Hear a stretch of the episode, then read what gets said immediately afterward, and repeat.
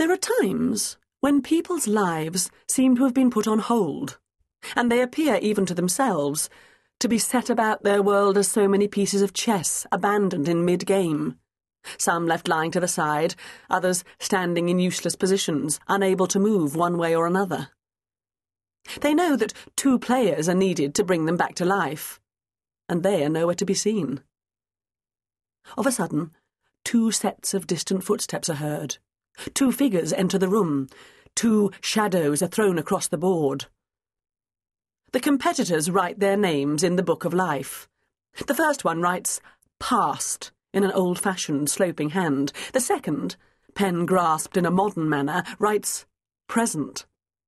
Following which they both move towards the table to sit down, their hands placed, ready to reach out to the pieces.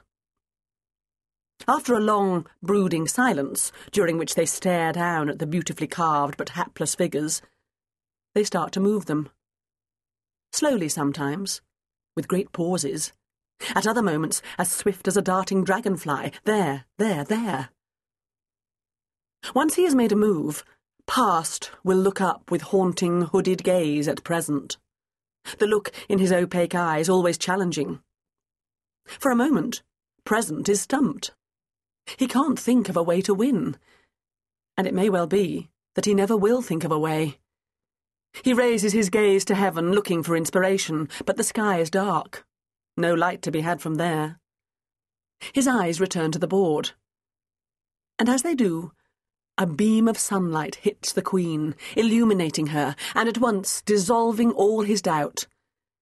It seems suddenly that Present can, after all, see a way through slowly at first, then more swiftly, moving against the past's pieces, until finally the Queen reigns triumphant, and with her the present, too.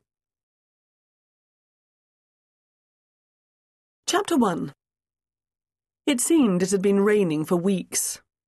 Not the slow, relentless rain that is so much part of West Country life, but driven by a fierce wind, whipped up to a frenzy by outside forces, howling round the rectory. At times, it could be heard knocking at every window pane, as if it was seeking shelter from itself.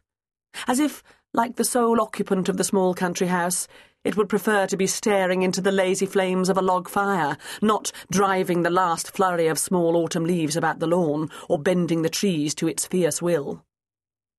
In short, it was not an afternoon to be out. So when the old bell in the cupboard under the stairs rang out faintly, it was not surprising that at first it was only Punch, the sheepdog, who heard it, and in response sprang up and ran, barking excitedly, to the double front doors.